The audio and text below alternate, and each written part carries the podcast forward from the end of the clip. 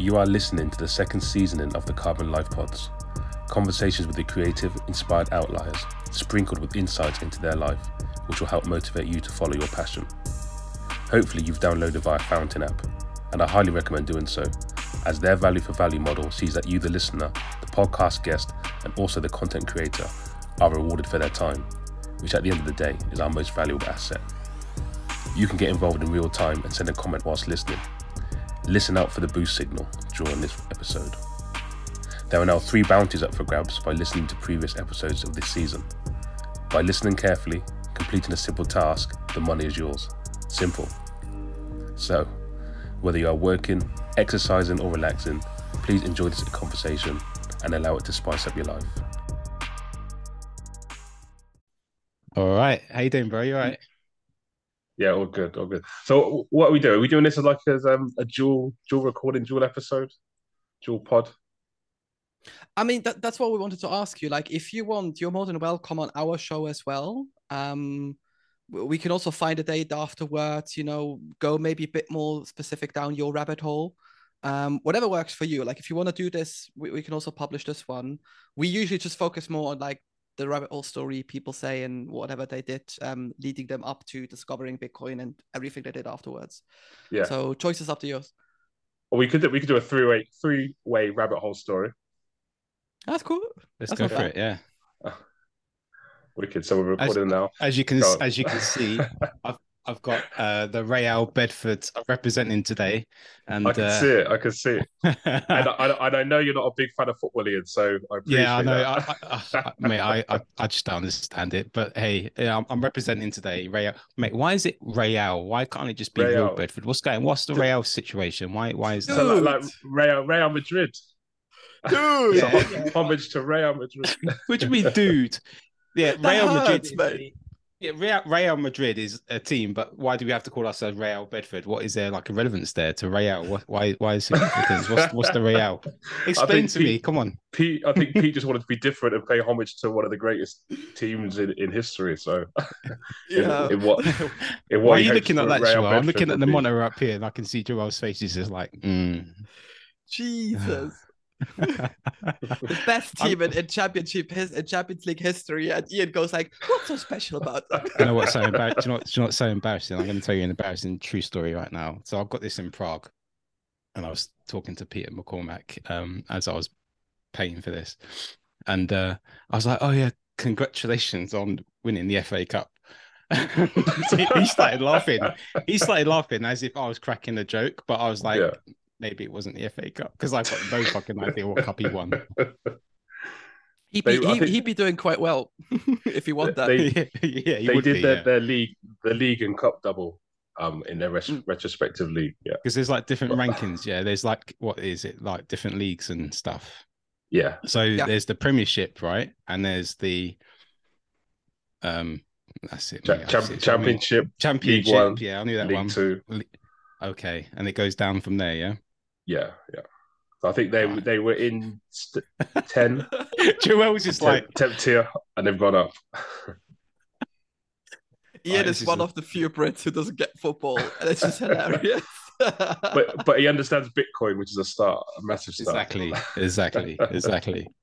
I strive to understand Bitcoin. but we might as well give up on our conversation because apparently Andrew Tate's got all the bloody Bitcoin. So yeah, I couldn't believe that today. So if they've got that wrong, imagine what everything else they're getting wrong with their reporting. I know. Don't trust verify, right? Blimey. Yes. So that's no excuse. Forget boating accidents now, guys. Just say Andrew Tate's got all your Bitcoin.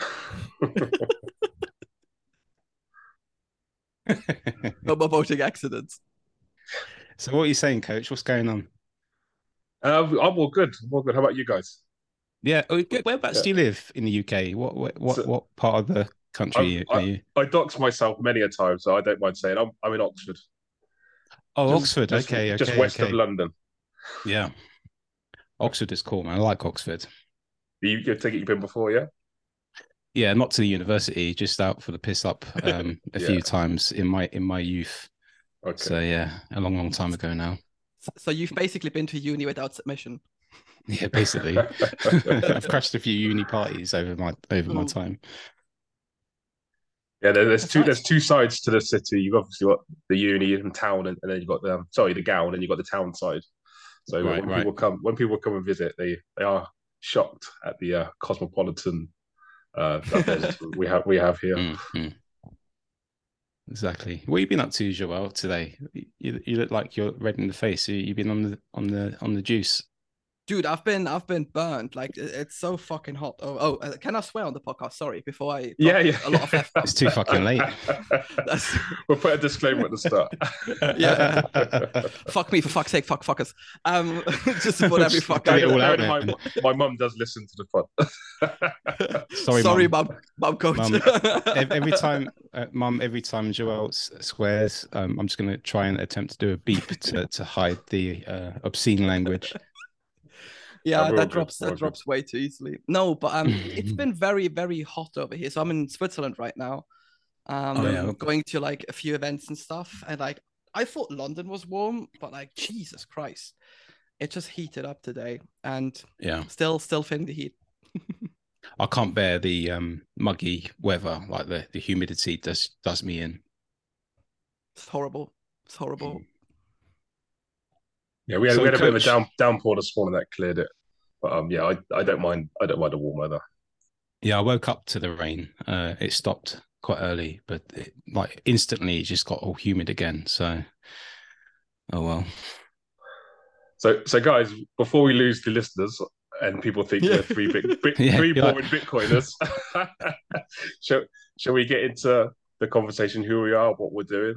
It's surreal for me being with you guys, because obviously I've seen you guys have your own show on YouTube. I've listened to your podcast, seen your clips all over the show on social media. And we have interacted on Twitter. Yes. But on a call, you guys like, oh, I'm actually with a Rabbit Hole Story, guys. Here we are. Thanks for listening, man. Yeah, no, we appreciate every single listener. So thank you for being part of that journey with us. It's a new-ish journey. So Joel and I have been working hard at trying to sort of think hard about the content that we put out there, and I hope it's paying off, because the feedback we seem to be getting, Joel, especially in Prague, seems to be quite positive. I think we're moving in the right direction, I hope. Yeah, and I always see coaches posts about all the matches Oxford are winning, because like I know Ian is sitting with like a Real Bedford shirt, but we also have to acknowledge the other Bitcoin team in the UK, right? That's the second one as well. And they're doing quite well, right? Yeah, Oxford City, they won promotion from the National League South, so they're now in the National League, which is one below the Football League, Ian. So you have the Premiership, Championship, League One, League Two, and then Oxford City with the league below, which used to be the old conference, if you remember those days. He probably does. For those listening, the National League is the old conference league. Okay. That's cool. And what I was going to say, obviously football's your passion. It is, I'm guessing it's been passion most of your life. And how does that merge with Bitcoin? How did that all sort of come together for you? So yeah, that is a deep rabbit hole, which I don't mind going into. And the more I tell the story, the more I remember things, and things start clicking and coming together. And I think that's what happens with a lot of people's rabbit hole journeys. They look back on their life and see, oh, that makes sense. Now that makes sense. Right. So if I go back many years, and if I begin to ramble on, feel free to jump in with a question. But, mate, you've heard our podcast. I'm like the number one suspect for rambling, so please. So yeah, way back when, I played football since I was probably 6 years old. Went through obviously the age groups. When I left school, I actually had a football apprenticeship, or scholarship as they called it, with Oxford United. So I spent 3 years playing football on a daily basis, with a bit of education on the side. End of the 3 years, didn't get a pro contract. So I played semi-professional football, which means you're playing training twice a week, playing at the weekends, and also then you can have another job. So whilst I was playing semi-pro football, I did a carpentry apprenticeship. And I chose carpentry because I found myself as a creative person. Didn't want to be a bricklayer working with bricks and cold water. Electricians didn't really fancy me, but I thought, carpentry, working wood, making things, I could do that. So did my apprenticeship alongside, but in the back of my mind, I was always going to be a professional footballer. As time went on, that dream got further away. Still playing at an okay standard, but life happens. Had my son. Then I got injured. That's what happened. I got injured just as I was coming to the end of my apprenticeship with in construction. And the company I work for, I would always be grateful for them. My line manager said, "Oh, because you can't do any work because your knee's messed up," I was on crutches. He said, "Why don't you come into the office and do some paperwork just so you can get some and some money and it keeps you going." That's fair enough. So I was out for about 3 months. So off the tools in the office, started to understand how the other side of the company works. And then as I got better, fit to my knee, had the operation on my knee, then my line manager said, "Well, all the paperwork you've been doing for the jobs that are now on site, why don't you go and manage them?" So I started working as a working foreman. Again, they put me through the next step of college. I did the HNC, HND in construction, and then the management courses. But for me, it was like I was being pushed in that direction of management. And to be fair, what comes with it? You get the accolade, the titles and the money, but also then you have the responsibility. So the higher I got up in the company, the more responsibility I had. And I found that I was taken away from the hands-on stuff on site and doing more of the paperwork, health and safety. And the more I did it, the more I thought, this isn't me. I wasn't meant to do this. I'm meant to be a professional footballer. And if I'm not a footballer, I'm going to create something. And it took 2005 to about 8 years. And I'm thinking, I need to get out of here. But I didn't have a plan and didn't know what to do. But I kept saying, I'm going to find something, Right. And 2012, I got married. There was a lot going on. Had an illness or a hospital scare where it really took me back and I thought to myself, I need to change something.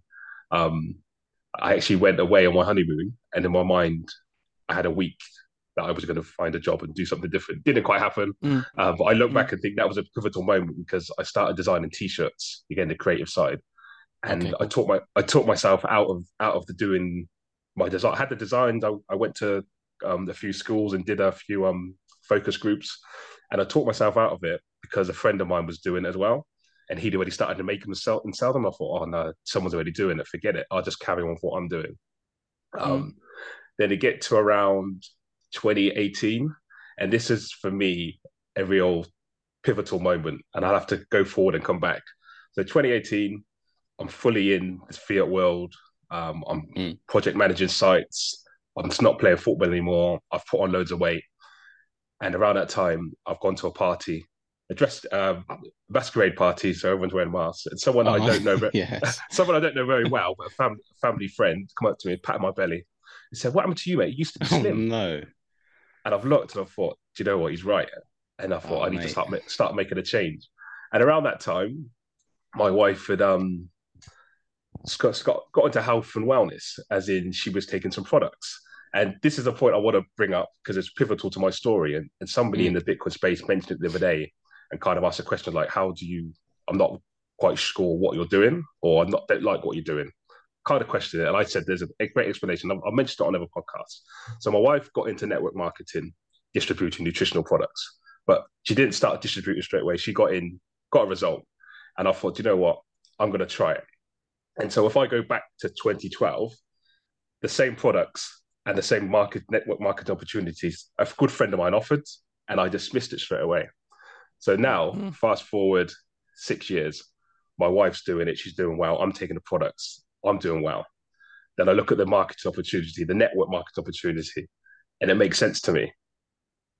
And because I dismissed it before, I thought I can't dismiss it again. I'm going to run with it and see what happens. And when I liken this into Bitcoin, there's certain things that I understood that when Bitcoin came along, it made sense to me. So that was 2018. I'm doing the network marketing. And at that point, I'm on site, a project manager. My site manager brings his gaming chair in, his gaming GPU. He's mining Bitcoin in the office. He asked me to bring it in. Nice. I went, yeah. I said, yeah, that's fine.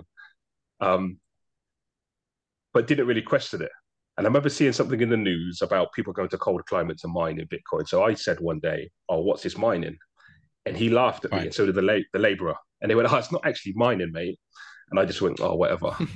And so why I'm so passionate about Bitcoin and talking to people now is because two things should have happened. I should have been more inquisitive and not been so proud and said, "Do you know what? You've had your laugh at a joke. What is mining?" But then equally, I feel he should have said, "Do you know what, Jay? Come and sit down. I'll explain what mining is." But anyway, that was a touch point that didn't go any further. 2 years later, I'm in Amsterdam with my son. I'm taking him for work experience. I want to show him a different avenue that he can go down for work experience. My cousin lives out there. He works for an international sports brand. So you're going to go to Amsterdam, mate. And whilst we're in Amsterdam, I'm deep into health and wellness. I'm doing my personal training courses. I'm going to spend a week here working on my business. As we land, we get all the notifications about there's something going wrong, something in the air. This is March. March 2020. Mm-hmm. There's something going on. We're at the airport. We're seeing all these people wearing masks. We do the week. The work he was meant to do, he isn't quite able to do because in Amsterdam they start locking things down. The office is closed. They got to do remote work. So he didn't get the full experience, but to be fair, it was better because he got to see a different side of Amsterdam. We've gone to local gyms and stuff.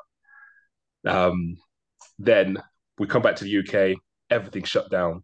The business model that I had that was going to, in my mind, take me out of construction, we work on the social side. So we're meeting people face to face. We're going to events. We're doing gym sessions. That's all out the window. And I'm looking, thinking, I'm stuck in this industry. There's no way out. So March, April, May, June, July, lockdowns in full effect. But key workers, who decides who key workers is? And you go back to the it doesn't make sense. The world's like a clown world because we're still working in construction. We're still working close to people, but we've got to initiate the 2 meter rule. And for me, my role as the project manager was making sure everyone adhered to the rules that I knew didn't make sense. And I was like, I can't do this for much longer. Then lo and behold, redundancies come along. So everyone's panicking and I'm smiling and everyone's like, "What are you smiling for?" And I'm thinking, there's an opportunity here. So August 2020, take redundancy from work. I'm full on in this health and wellness mission, making the world a better place, one person at a time. And a pivotal moment happened my first week off work. I'm walking to the gym. It's boiling hot. I'm marching. I'm sweating. I'm thinking, slow down. What are you rushing for? There's no rush. And I just stood in the middle, down the bypass. I still do the walk every day now. And I just looked up to the sky and just took a deep breath. And I thought, just slow down. And I tell people that moment, that was my moment of clarity. And then at this point, I'm listening to a lot of podcasts. I'm reading a lot of books, just personal development books. And 3 months into my time off, a friend of mine says in the group chat, "Who wants to speak about crypto?" Now, this same group chat, now 8 years ago, somebody said, "Who wants to speak about network marketing?" And I dismissed it. Now I'm deep in network marketing and someone says, "Do you want to speak about crypto?" And I'm like, I know when I dismissed an opportunity before, I'm not making the same mistake. So I messaged my friend privately, said, "Let's talk about it." And the first thing he said to me was, "Do your own research." So I did a deep dive. And because I've got the time, no word of a lie, 8 to 10 hours a day, if not more, podcasts, YouTube, reading. And also someone mentioned a film to me called Zeitgeist. And so a month deep dive of Bitcoin and watching Zeitgeist, my mind was just blown. I was like, Bitcoin, this is it. And so at the end of the month, I'm thinking, why did you wait so long? You should have gone head in right at the start, but obviously doing my due diligence, doing my research. And so linking it all then back to network marketing and Bitcoin, my journey. People say, "Oh, Bitcoin, it's a Ponzi scheme, it's a scam." People said that about network marketing, but I've met people in the space, both spaces, who have gone out of their way to help me out. I've done similar for other people. I've passed it on and I understood how networks work. And so when people were giving me FUD about Bitcoin, I was like, I've had this before. I'm conditioned to this. If they're giving me FUD, what's the reason for it? Let me do my own research. Let me do my due diligence. Let me see what the proof of work is with when people that have, that have been in the space for longer than me. And so for me, it was a no-brainer. But what I did wrong, or what I've learned not to do now, is I've had all these hours of education. The world's a terrible place. We need to fix the money, fix the world. I'm going to spam all my friends and family with all these videos. I'm going to send them the three-part series from Robert Breedlove, Masters the Slaves of Money. I'm going to send them every single tweet that I see a link to a video. They're going to watch it, but they didn't. And all they're thinking is, this guy was crazy on network marketing. He's left his job. Now he's into Bitcoin. He's lost the plot. And I fully appreciate and understand where they're coming from. But for me, it's like, no, I've done my work. I've done my research. I've done my due diligence. This is it for me. And so fast forward. Joe, you can ask a question, Joel. No, go ahead. I'll let you finish. So from that year, 2020, I'm joining learning groups. I'm connecting with people. And then I interact with Daniel Prince because I listen to Once Bitten religiously. And again, being in the space thinking, I want to do something. I reached out to him, said, I want to be on your show. So I was on Daniel Prince's show Once Bitten just as a pleb. But whilst doing that, we were part of a learning group that used to meet every week on Zoom, 10 of us, all from around the world. One week in 2021, early 2021, we have a surprise caller or surprise guest on the call. It's John Vallis. So when I tell people this story outside of the space, they're like, who? But for me, it's like, gosh. So at this time, I'm actively looking for a Bitcoin job. I'm not a developer, not an engineer. I can't do any of that stuff. So we introduce ourselves to John. What do you do? What are you looking to do? I say that to John. I said, I can't find what I can offer. And he says, well, why don't you provide value in your community? And it was that moment the penny dropped. It's like football. I love football. I'm passionate football. I can see the crossover. So you're talking about doing your own research, which is your training, fighting the FUD, self-belief, proof of work, your end product, what can you produce after doing your training? And I was like, this is it. So that night, didn't sleep, Bitcoin Ballers was made, Instagram page was made, and I thought, I'm just going to give loads of stuff away. So I'm giving sats away, giving prizes away. I literally cannot give the stuff away because people don't understand what Bitcoin is. So my journey has been, how can people understand Bitcoin? Linking it with football, hosting competitions. I did online competitions, got my son involved. He's a much better footballer than I'll ever be or ever was. So I was getting him to do the skills, getting him to show people how I could relate Bitcoin to football. And then fast forward, 2 years, I've hosted 2 football competitions. I've entered girls, boys, men's teams and 6-a-sides. We won trophies. The last one, unfortunately, Saturday just gone, we lost in the semi-finals, and it's a cup we won the year before. I was hoping to win it, but you can't win everything. Mate, that's my rabbit hole story in a nutshell. Mate, the team no, we're still at the team I'm supporting. Like, we're famous for bottling the league. We also have done it this season. So, like, I don't take any hard feelings in people losing way down the finish line. Are you an Arsenal fan? Are you? Yeah. Me too. Oh, nice. That's all I know about Arsenal. You guys haven't done too well lately. Is that right? Well, we've done better. Am I annoying everyone now? No. Some people argued that if we were offered second place at the start of the season, we would take it. But 100%. For me, it's the way we did it. Yeah. Speaking about proof of work, they really I was at that Brighton game, that home game where they lost 3-0, and I'm usually a dead-on guy. I sail till the whistle. I'll wait for people to clear the stadium. And at this point, I've been with my brother. We've been in the family section. I was like, you know what? They played so unbelievably bad.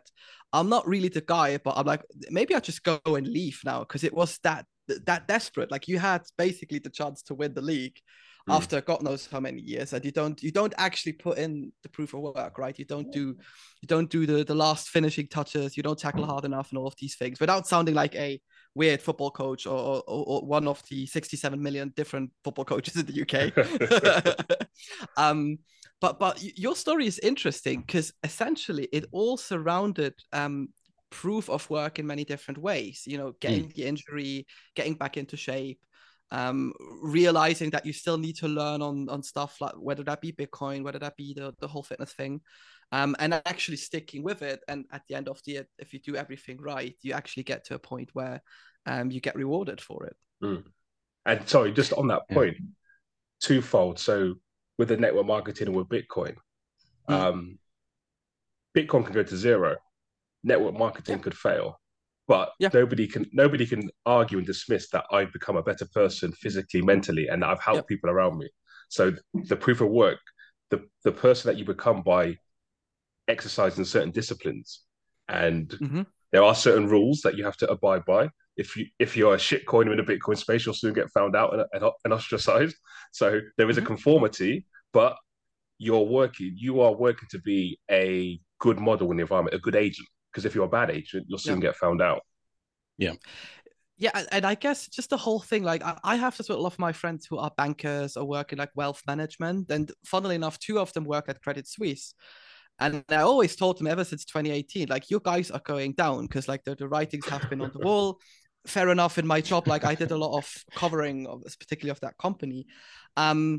And I remember them saying like, oh, it could go to zero. And I went, yeah, so can your company you work for. Like, you know, I don't know, like a rich guy buying everything up, shorting the market. I don't know, if you're in production, your product is not good anymore and no one buys it. Like, this is the same danger to basically every industry. But it's very interesting that people are that, I wouldn't say offensive, but like that protective of thinking Bitcoin has to go to zero, when in fact it's proven God knows how many times that it doesn't die, it gets strong every time. Well, that's just a fundamental misunderstanding of what Bitcoin is at the end of the day, isn't it? They haven't done their proof of work. They haven't done their research to fully understand it. They're just echoing like what they've heard or read in the New York Times, or I remember Sky News. Or Sky News. And we were talking to Margot, weren't we, Joelle? And about all that, and it's like even the professors were just taking a lot of their insight into legacy media articles rather than actually doing the actual academia that they're actually meant to be doing in the first place. So it's no surprise that people are just echoing stuff that they've heard because they fail to understand the fundamentals of Bitcoin. And even coming from the media side of things, even people working in media, and I'm not like bashing like mainstream media or whatever you want to call it, but you really live in an even more elevated echo chamber, meaning you often don't have to fact check because, like, guess what? If you work for the New York Times, you've got fact checkers, you've got research fellows who do all of the work for you. All of this that you do is basically have a very obnoxious Twitter profile, and you actually shout out what you do, which then results in mistakes like you see with the Sky News thing now, where they argue that Andrew Tate has all of the 21 billion Bitcoin. Where apparently he's got more than more than 21 million. And then did the math wrong. Equated it to 400 million. Maybe he's a big like BSV holder or something. I mean, they have a bit more than 21 million. Maybe. But just on that note, guys, so we're talking about people misunderstanding it or not doing their due diligence or proof of work. A couple of things, it's time and incentives. Often you're not incentivized to understand it because you're doing well, or you're paid off in the fiat world. But also, I appreciate not everyone has the time to go, not even a deep dive, but just to read the Bitcoin Standard or to watch it an hour YouTube video at the end of a working day. And I appreciate when I send friends and family clips, I'm like, are they really going to take the time to sit and watch that? I don't think they are. Yeah, because it's true. It's not like you read a book and then you suddenly know what's all about. It really has all of these different avenues. So if you think about energy, if you think about, you know, monetary policy, or even if you go down the most mundane things, like how do remittance payments work, for example, and how can the Lightning Network work? Like all of these things, these are just three basic things I've mentioned. This is such a huge thing that I think we'll probably never have the time in all of our lifetimes to really get down to the bottom of this, because it just keeps changing all the time, right? Yeah, I'm interested to know your guys' rabbit hole story, because some of the stuff you mentioned there, you're talking about monetary systems, you're talking about proof of work, Lightning Network. These things 2 or 3 years ago, I had no idea about. And now, not to say I would understand it fully, but there's so much information that I understand about finance, about how inflation works, what inflation is, that I was never incentivized to find out. Always knew that it was there, but I was just like most of us, just on the hamster wheel going around thinking I need to keep up, I need to save as much as I can because things are going up in price, but not really understanding why. So with understanding Bitcoin comes knowledge for life. So yeah, for you guys, how did your journey? For me, I mean, your rabbit hole story touched me because it resonated with me in many aspects, in the sense that what I got from your rabbit hole story was a sense of resilience and perseverance and trying to sort of achieve something and then be knocked down, whether it be through an incident, an accident, or a life-changing event, where you had to sort of just sort of go with the flow and just sort of do the thing that you've been dealt with at the time and try and make the best of it. And that resonates quite strongly with me in the sense that I've spent quite a long time in my adult life doing a job that I didn't really want to be a part of, with the morals and ethics of things that I didn't necessarily agree with, but I had to really just sort of like hunker down, try and do the best I can, obviously to pay the mortgage and all that sort of stuff. And it was only at a time of my life where my marriage fell apart and I was going through a divorce. It was all very dramatic and traumatic for everyone on all sides, and it came to a point where I had to really recalibrate my life, and I decided that what I wanted to do is simplify my life as much as possible, because I for some reason overcomplicated my life over the years, unnecessarily so.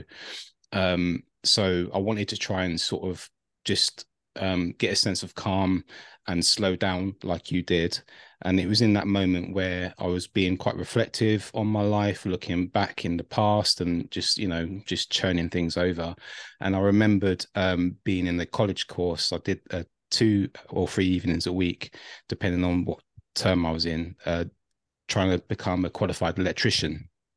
For no reason other than I wanted something to fall back on in case I really had enough of my career at the time, and I needed something under my belt in my back pocket so I can fall onto it if I need to.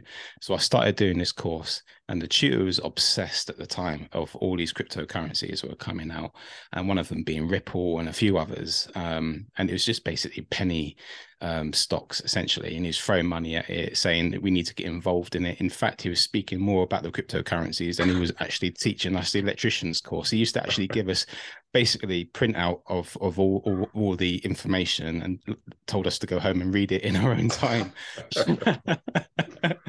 But I was remembering that because he was quite a funny guy, and I was like, oh, I wonder how he's done with money, because I was in a position where I was like thinking, I'm going to leave my career, I need this amount of money, I need to obviously pay child maintenance and things like that, and think about my finances long term now that we've settled our financial situation through the divorce. And then I thought, maybe I can make a bit of money with crypto. So I went on to bloody Coinbase, and I was like, okay, I'll throw a bit of money on here, a bit of money there, and I just threw money at the top 5 or so cryptocurrencies, not knowing what I was actually throwing my money towards at all, just other than it was just a punt. You know, it's essentially a gambling thing, you know, see which one is going to respond more to my investment than the others, and then maybe reassess after a couple of weeks and try again and all that sort of stuff. And it was only when really COVID hit hard, actually, I was actually doing a bit more research because I had more time on my hands. And it was in that research, like you, Coach, watching the YouTube videos, reading articles and things like that, was when the pennies started to drop. And I was reading the Bitcoin Standard on my way over to Las Vegas to visit my wife's family. And I read quite a bit of that book on that long flight. And I thought, okay, Bitcoin is different. And that's when I just decided, when I got off the plane, I was just going to transfer all my crypto shit and into Bitcoin. And as soon as I landed and I got some Wi-Fi, that's what I did. And I haven't looked back ever since. That moment of clarity when you realize that it's the orange pill, it's Bitcoin. It was one of those moments where, is this too good to be true? Am I being sold a scam? You know, and it was, I had to really sort of double check and verify what it is I understood of it. And so I started to sort of like do other little bits of research here and there just to double check. And yeah, that's how I ended up down this rabbit hole. Wicked. It's for going back to that. Oh, like Bitcoin's the only one. People will argue, yeah, this coin does that, their coin's better, it's going to be the next one. again, from my background, understand how networks work, I would argue, well, Bitcoin, however, has the established network. You can't replicate what Bitcoin's done. So tell me, what is your use case? And I really struggled because I'm going to, a quote that I mentioned on my podcast quite a lot, and I use it all the time, and it's helped me in so many situations. I'm going to attribute it to Russell Brand. It's called "The Cat Cannot Dismiss the Internet." Are you guys aware of that? Yeah. So for those listening, Russell Brand has a cat. He interacts with it. He feeds the cat, gives it water. The cat goes off during the day. The cat comes back when Russell Brand's on the laptop. The cat has no idea what he's doing, but the cat cannot say the internet doesn't exist. So the cat can't dismiss it. So when I speak with people and they have their opinion, their opinion is valid because it's their experience. But then equally, when I'm talking from my experience, they can't dismiss things I say, things I do. They can have their opinion, but they can't dismiss my take on life. So that thinking in my mind, I let them talk about their altcoins, but to this day, almost 3 years in the space, they've been proven wrong time and time again. You have people shout out Corey Swan. He's called them out time and time again. And you look at the roll call of all the shitcoiners and the exchanges that have gone in the last year and a half. But people said at the start, this is not right. This is a scam. And you have people defending them. I'm thinking, well, what are you seeing that I can't see? And I'm begging them to show me, but I can't see it. Did you hear that? That was your reminder to send a comment and boost this episode. Thank you. Enjoy the rest of the show. Yeah, so we're back in the room after a short break. Joelle, do you want to dive into your rabbit hole story?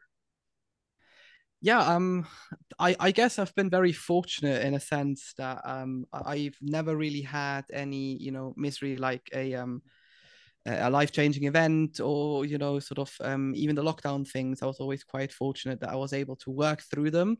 But I discovered Bitcoin essentially in two ways. First time was in 2011, when I was just basically gifted about £300 worth of Bitcoin by a friend because I wanted to buy a plane ticket from Switzerland to London because I was 15 at the time. I wanted to go to the Occupy Wall Street protests. And I knew in my mind, my parents would never, ever allow this to happen. So I needed to find a way to buy it illegally or semi-illegally, let's call it this way. So he was just showing me how to set up a wallet. Basically, I gave him cash. He gave me the Bitcoin. He showed me how to buy a flight with it through another third seller or whatever, who was basically exchanging Bitcoin for coupons. And forgot about it for 2 years. And then in 2013, I was in a real pinch because I used to play professionally or amateurly golf and then wanted to become a professional. And I had to pay a friend of mine in South Africa for a service that I took with him. And I did not want to use PayPal. I didn't want to use Western Union. So I had to find for a solution to pay him. And then sort of in the back of my head, I was like, hey, I used this weird thing called Bitcoin a few years back. Maybe I could find more about it, what's happening ever since. Went on Google, found the Guardian article that basically explained Silk Road, and was kind of shocked. I was like, oh shit, that's not really something I want to be involved with. But sort of got over it, used it for a couple of years, and then essentially in 2017, I'd say 2016, 2017, I really got more serious because I was sort of noticing the block size wars, Bitcoin Cash came out. Back then, if you had Bitcoin, you could sort of, I wouldn't say redeem it for Bitcoin Cash, but you could get a stack of cash and you could then sell it and all of these weird things, and just got more interested in it. And I always wanted to be, next to trying to be a professional golfer, I wanted to become some form of a journalist or a reporter. So I learned that next to having the golf career, but that in the end just didn't really pay out for me because that wasn't really the life I wanted to live. And sort of that got me into the role of freelance writing, and inevitably, because I got interested in Bitcoin, let me down the finance world. So I've got a lot of finance clients these days where I write about what's going on in the markets, and I really get the best of both worlds because I see it through obviously a Bitcoiner's lens, but I also see it through whatever's basically going on with the fiat world. And it's not pretty if you sort of get the inside scoop. But yeah, I was just, I guess, right place, right time. Had a good friend who introduced me and was able to really use it as a currency, if you want to say so, or as a medium of exchange. for a couple of years before actually, you know, hearing what is Austrian economics, or all of these things you kind of associate these days with Bitcoin. And I always look at it from the premise of it's probably the purest form of democracy. And please don't eye roll for all the listeners and watchers on YouTube, because it really is the fairest way for everyone in the network to participate. So that's really something I was intrigued in.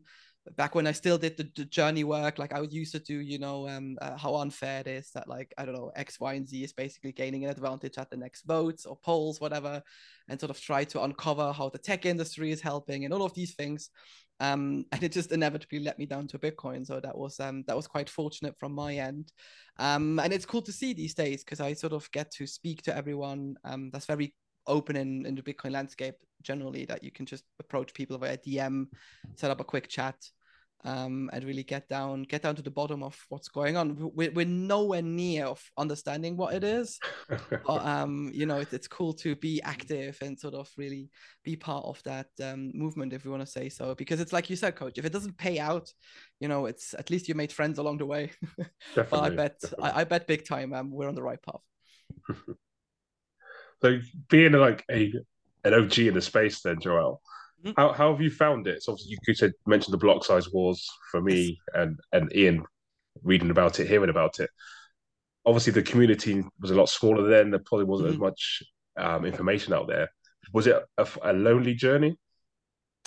I would say semi-lonely, because I was more involved in, you know, sort of my journal work. So I used to sound smart on Twitter and trying to debate with people, just realizing that everyone sort of is in there to have a laugh or a good time. If I remember correctly, I was not as involved in the Bitcoin community as I am these days, especially on social. But I remember, you know, reading like Medium was quite big then. So like Knut Swanholm, for example, published quite a lengthy article in, I think, Hacker Noon it was, where he told us how to basically convert your Bitcoin Cash to like Bitcoin or sell it or whatever. So there was a lot of like, hey, if you want to find out how this works, go to this place or sort of go over there. So you really had to find your way. And there was literally no literature. Like I had to read the Bitcoin Talk Forum to sometimes understand how things work. I still have my old profile up somewhere. I need to find the login details, where you ask like how to create a wallet, how do you back up these things? So you just had to basically find your way through. And it's not that it was lonely, but obviously I think it was a bit more trust involved, in a sense that you really had to trust that whatever you're reading is right. That no one on the other end is like trying to scam you. And especially in the block size wars, it was really the first time where you had a stress test on the whole Bitcoin landscape.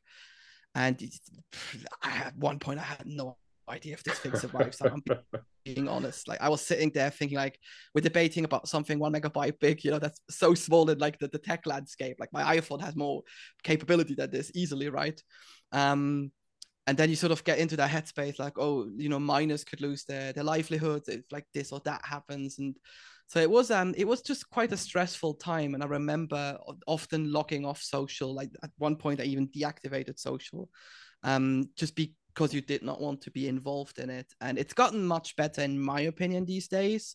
Others would say it didn't. But like, if you think the toxic maxis are toxic these days, you should have really seen back in the days where there was really still this cypherpunk thing in the air, where people were encouraged to, you know, buy non-KYC, do all the things right, like protect your privacy.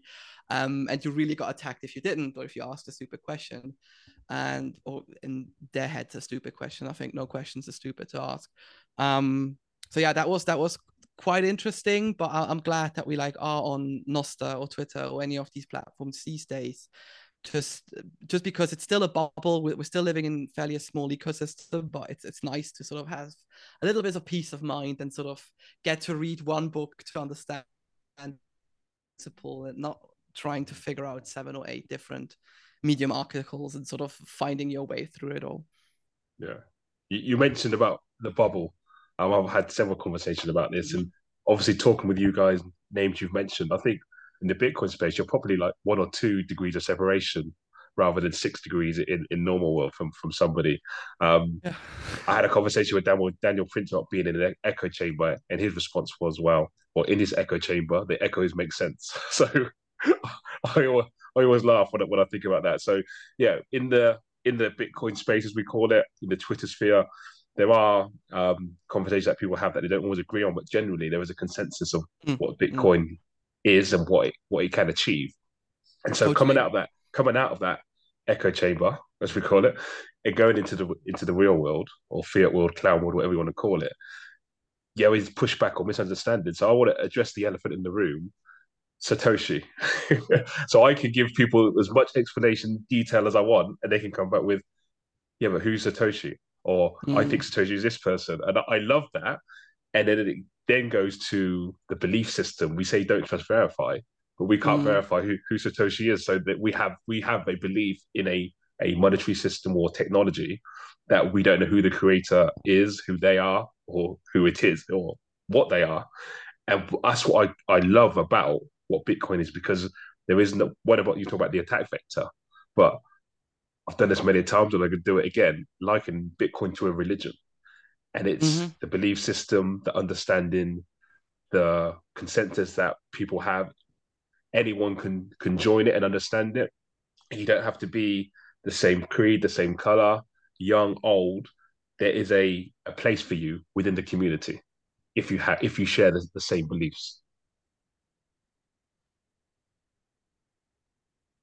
It reminds me of something Knut was talking about when he was on our podcast, and he was like essentially saying things that you are your Bitcoin, and he went into a great depth about how that is, but also in essence, like everyone loves a mystery, right? And there is a mystery around. And you know, Satoshi Nakamoto, this synonymous programmer who's gifted Bitcoin to the world, and you know, when you actually say it out loud to people, it almost seems a little bit sort of surreal and almost like, yeah, right, whatever.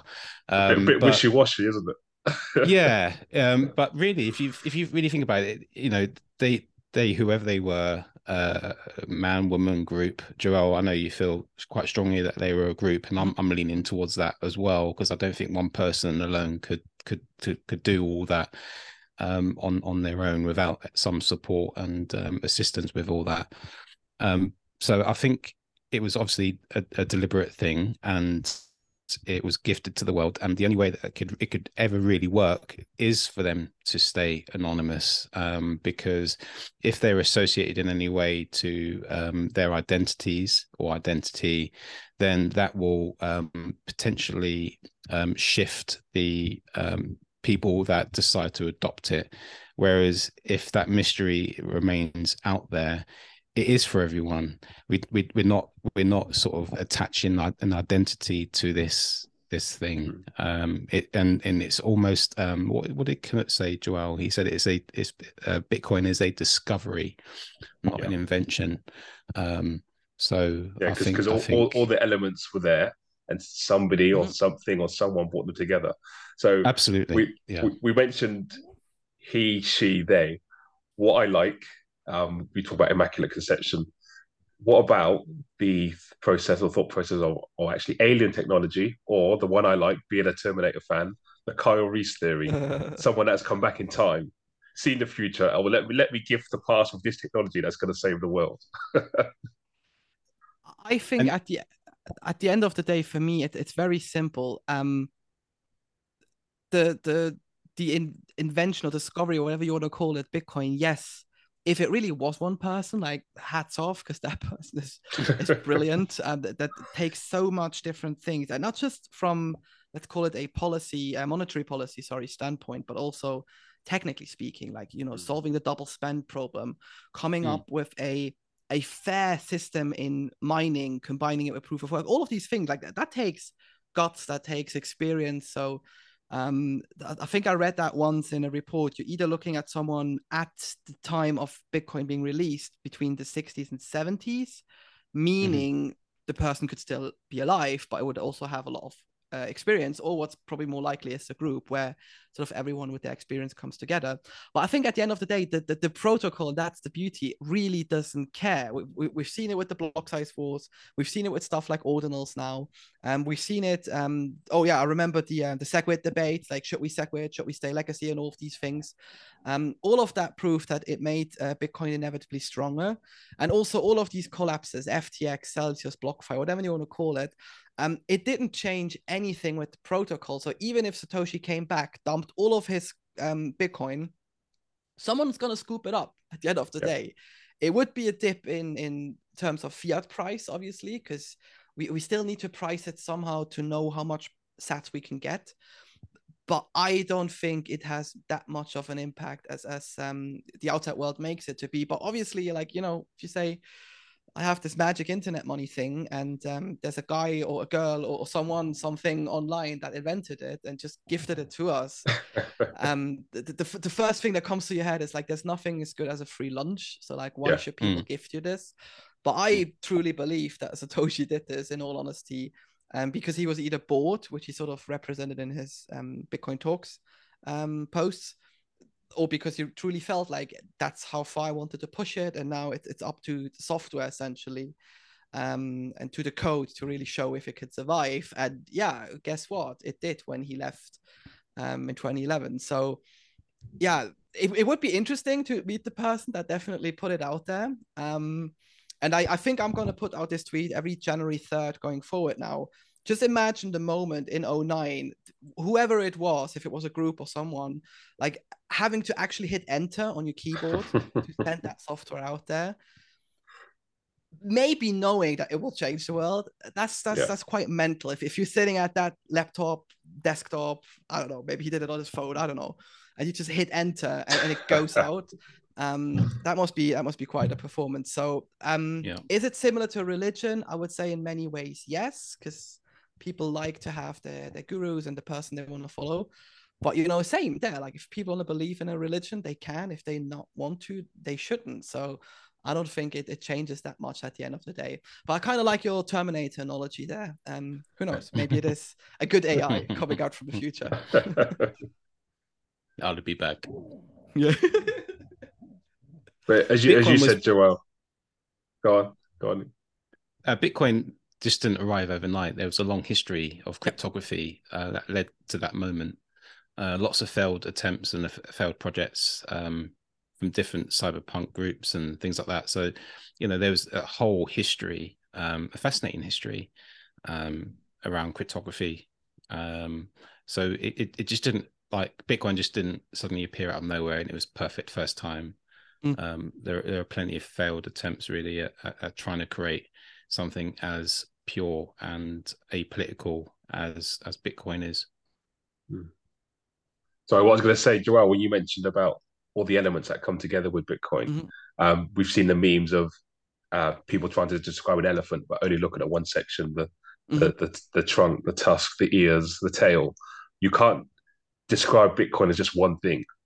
And once I say literally go down the rabbit hole and you deep dive, there's so much that you can learn from Bitcoin about the world around you.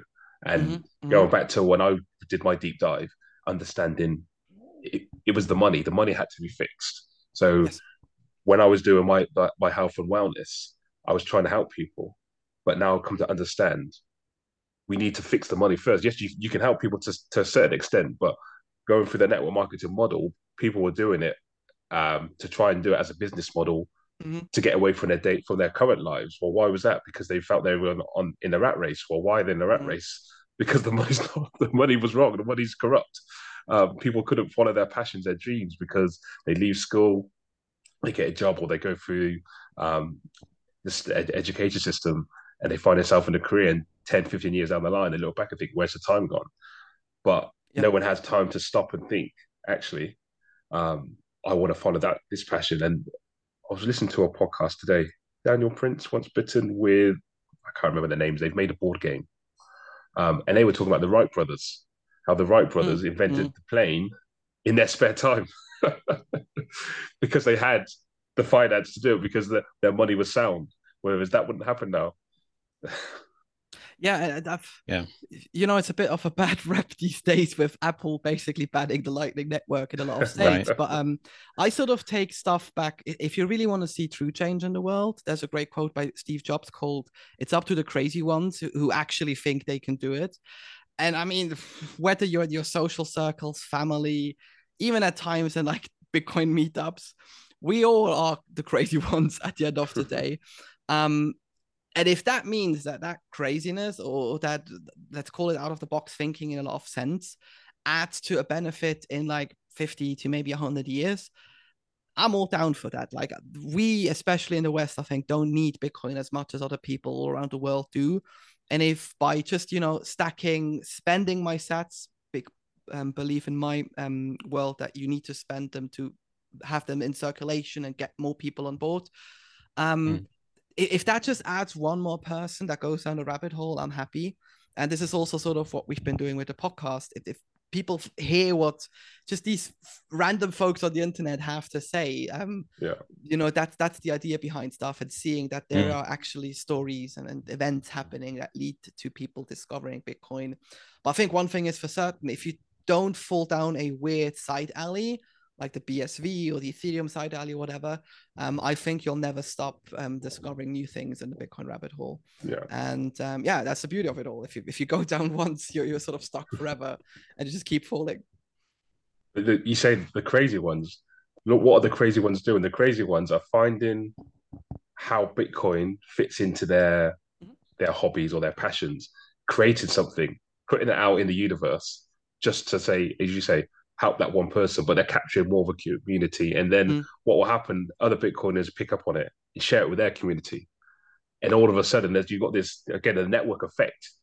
Worldwide, people know what other people are doing. I'm talking artists, filmmakers, musicians, all these people that have a craft, have a passion, and seeing it come to fruition. And it's not just their local area that they're trying to influence or market to. It's an international community. And as you said, that now we can transact on a level that we've never been able to do before without intermediaries, third parties. It is incredible. It was mind-blowing. And again, coming out of the echo chamber, speaking to people, was like, yeah, I don't really get it. Like, just peek in, have a look. Come on. Yeah. For me, the true value of Bitcoin is the community that I've come to discover, and the things that I've now learned and understand, things that I would have understood if it wasn't for Bitcoin, and the people in the communities I've met throughout the entire world. It's mad. Like, you know, I've got friends now all over the place that I've, you know, would never have had the opportunity of meeting before if I was stuck in the fiat machine on the hamster's wheel. So for me, the magic of Bitcoin is the community that it creates. And if it ever did go to zero for whatever reason, for me, that ultimately doesn't matter, because what I've done is actually discovered myself. I've discovered the truth, and I've discovered many friends along the way. So that's the essence of Bitcoin for me. Wicked. I've plunged you into silence now. Yeah, definitely. So this is the deep stuff. So if the listeners are still on board, another question. So at the moment in the news, about all the FUD going away about Andrew Tate being Satoshi with over 21 million Bitcoin, we have the ETF that BlackRock are supposedly putting through amidst all of the stuff that's going on with FTX recently and all the other exchanges. So these podcasts we're doing, these conversations we're having, I see them as a testament in time that we can share with people now, in the near future, but also 4 years' time, 8 years' time, way into the future. What I want to capture now, though, is friends and family. I call them pre-corners rather than no-corners, and saying to them, instead of gripping them and shaking them, saying, listen to this, because these people that I've met or I've spoken to from around the world, all different walks of life, have come to understand something. But now we're seeing the bigger boys come into play. But we want you to get in before the bigger boys, because we understand what it means for the world as a whole. And the bigger boys have already messed it up, so they're going to try and mess it up again. So let's onboard you before they come in. And so the BlackRock stuff, people have their opinions in the space is a good thing, is a bad thing. You could argue nothing is bad for Bitcoin. Everything is good for Bitcoin. It's showing awareness now. It's in the news. It's in the media. What I'm worried is that not enough people that I care about are going to understand the opportunity that they may miss. And again, I may be wrong, but I don't believe I am because of what I've read, what I've listened to, what I've understood. And we talk about bad actors and good actors. I'm going to use one example, Michael Saylor.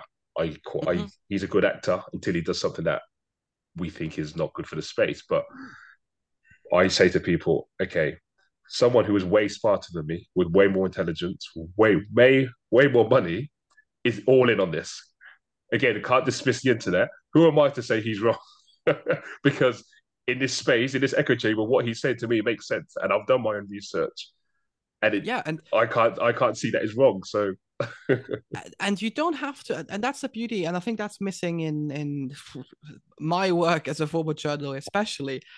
Everyone thinks they have the world figured out, and it's just at the end of the day you don't, because there's so much stuff going on. Like, gosh, no, 5 years ago we have thought that the government's basically going to lock us in our homes and tell us like when to go out or when not. Definitely not. Like, you would never have expected this in like the Western world, but guess what? It did happen, and it doesn't mean that will never happen again. So I think through all of these experiences, you're always taking some positives out of it.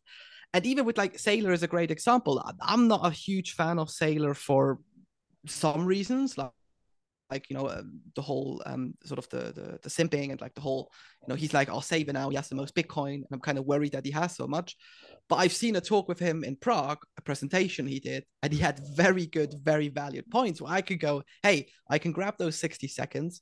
I can create a video. I can create a clip. I can send it to friends who may be into like publicly traded companies, work in the fiat world, and they get what he's saying because he speaks their language. And I think, as especially as a Bitcoin community, for the size of that we are, like for us we're huge, but in comparison to what, like, I mean, just BlackRock as an example is basically managing under their company belt. Bitcoin is peanuts compared to that, right? So I think the more stuff you have like this, and the more real life examples, whether that be people, companies, nation states, I think it's all positive.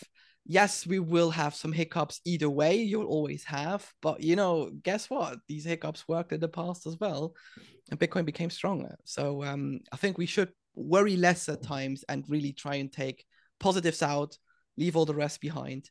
And it's like you said, coach, just take it and orange pill the ones closest to you, because the only thing we essentially run out of is money to buy more sats. So unless you win the lottery or whatever, or you find, I don't know, a few gold bars in the back of your garden, it's probably best to move fast and get people on board, show them the proper ways of doing it. And then I would say leave them their merry way and let them find their own version of the rabbit hole. Talking about winning the lottery, those listening, if you're listening on the Rabbit Hole Stories, there's a football competition that they've just hosted in the States called TST, the soccer tournament. It's normally, they have basketball tournaments, but they just hosted the first soccer one. They invited a few teams from the UK, but the prize is £1 million or $1 million. So I'm pushing to get a Bitcoin Ballers team out there next year with the proof of work to win it, but with the premises, when we win that $1 million, we convert it instantly to Bitcoin. And if a UK-based team would win, we could sort of shove it up and tell them that it's basically called football and not soccer. Rename it the TFT, not the TST. But exactly. Yeah, with that, a few years ago, if someone had said, "Oh, there's this tournament," I would have no way or couldn't even imagine how I could get there, but with Bitcoin and Bitcoin Ballers and understanding the community, I think this is more than a possibility. I've reached out to so many people. And again, it's a snowball effect. Once you get it rolling, the people that run TST can't ignore what we're doing. So they've seen our proof of work for the competitions that we've been in already. They've seen the community responding to my posts. So I'm just going to push it out there, because on their case all the time, every time they tweet something, I'm in the DMs, I'm in their Twitter thread saying Bitcoin Ballers are going to win. I've put a statement out there. I've said Bitcoin Ballers will win TST 2024. And I've put a Satoshi quote. If enough people believe it, it becomes a self-fulfilling prophecy. That's it.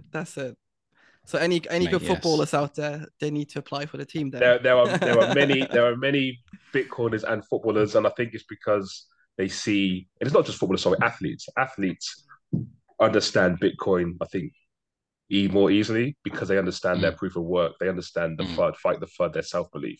They see the correlations between the two. Mate, that's awesome. I mean, of course you're gonna smash it. You're gonna win it. You're gonna bring that £1 million of shit money and convert it into something magical. And I can't wait for the day that happens. So yeah, absolutely, good luck. So, yeah, look out for that. So also with that, so we enter the tournament. We don't do very well. We don't win it. It's awareness. You have absolutely, the Bitcoin logo out there. Bitcoin is talking about it. People asking them, what is Bitcoin? Who are these people? Why are they so passionate? Why are they so crazy? Yeah. And why are they all so different? People all different walks of life understand something, but there must be something in it. So there are going to be so many orange pill moments. And so that's my mission. That's brilliant. That's brilliant. And yeah, you're right. Whether or not you win it and come home with that trophy and the £1 million, you're putting the signal out there, and you're putting Bitcoin's name there.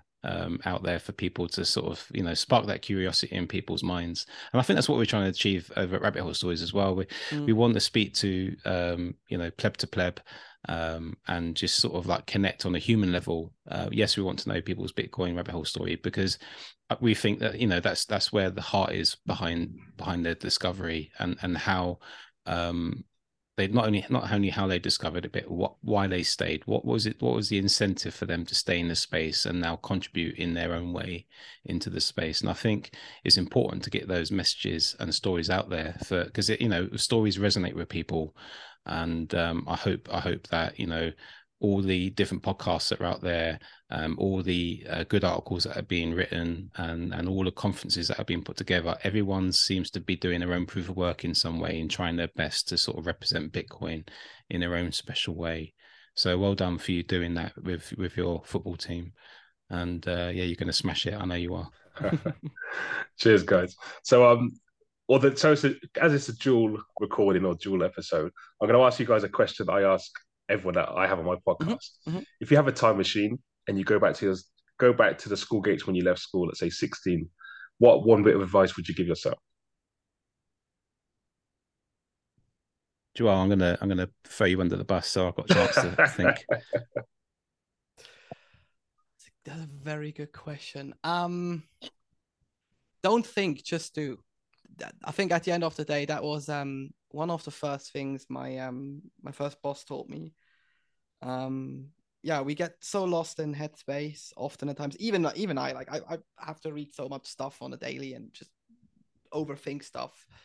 But yeah, if you're 16, still think that the world is somehow fair, whatever. I think just don't think, just do. That's probably the best thing. You'll mess some stuff up anyway, so doesn't matter. There's a name for that, isn't there? Analysis paralysis. That's what they used to say. That's good. I like that. Thank you, Joel. And Ian? For me, it would be, I might have to explain it further, but for me, it would be, what do you want? I would ask myself that question rather than looking outward at what other people would be expected of me to do. What's my own path rather than the path that was laid out in front of me to walk on. So yeah, what do you want to do is what I'd ask myself. Wicked, great bits of advice there that people listening now can ask themselves the question now. So you haven't got to go in the time machine. Ask yourselves now, what do you want? And also, don't think, just do. That's a good ending. That is a good ending. Thank you, guys. I've enjoyed having this conversation. My wife's popped her head round the door a couple of times. Like, you still on? I said I'd only be 45 minutes. Yeah. We always do. My wife is circling around outside. I'm sure. I'm going to have to say my apologies for overrunning. But hey, let's. I'm getting married on Friday, so I've got a whole load of family. I've got a whole load of family downstairs. I've got people that have arrived from all over the world, so I've got a full house. So they're probably downstairs drinking some wine and having a party without me. So I'm going to go down. I appreciate you making the time, mate. Even more special. I've got all the time in the world for Bitcoin, as much to my wife's disappointment at times. But hey. Have you put that on the gift list? Bitcoin only. I have, yeah. I'll just send you a Sats gift card, Ian, for your wedding. Yeah, do that. Oh, coach, it's been awesome. Thank you. And we'll touch base soon. And yeah, take care out there. Wicked, guys. And, good luck. You. Good luck with your football, and bring that £1 million home. There's many more things to do before there, but hopefully I'm going to catch up with you guys in Amsterdam if you're going to be there. Maybe that's it. Yeah, that's a maybe for sure. I went last year. It was a good time, so I'm hoping to make it out again. So yeah, hopefully we'll see you. We didn't cross paths, unfortunately. But I was there too. No. Really? No. Yeah. This time we'll make sure. Quite a few UK Bitcoiners were there, but we somehow missed. Yeah. We messed it up meeting everyone. We'll need to organise this better this time. Yeah, we've got the orange pill out. There you go. Yeah, it wasn't ready in time, was it? Now we have that. No, that's true. Cool. Wicked. Okay, thanks again, guys. See you soon. Take care. Bye. Bye. I know. Another Bitcoin episode. I only share with you all because I care. I hope by speaking with others and hearing their stories, it sheds more light on what Bitcoin is, how it changes you, and how it can help humanity. For me and many, many others, it's not about the price, it's about the money. When you realize the difference, that's when Bitcoin begins to make sense. Anyway, check out the show notes for all of Ian and Joel's links, and get in contact with them if you'd like to know more about Rabbit Hole Stories or anything else that you've heard in this episode. My final gift to you, you know the drill. Go follow my Linktree account, gain access to discount and referral codes for a wide range of products, then feel free to thank me later. If you enjoyed listening, please be sure to subscribe to the podcast, follow the Instagram page, visit my website coachcarbon.life, and share with friends and family. And finally, remember, variety is the spice of life.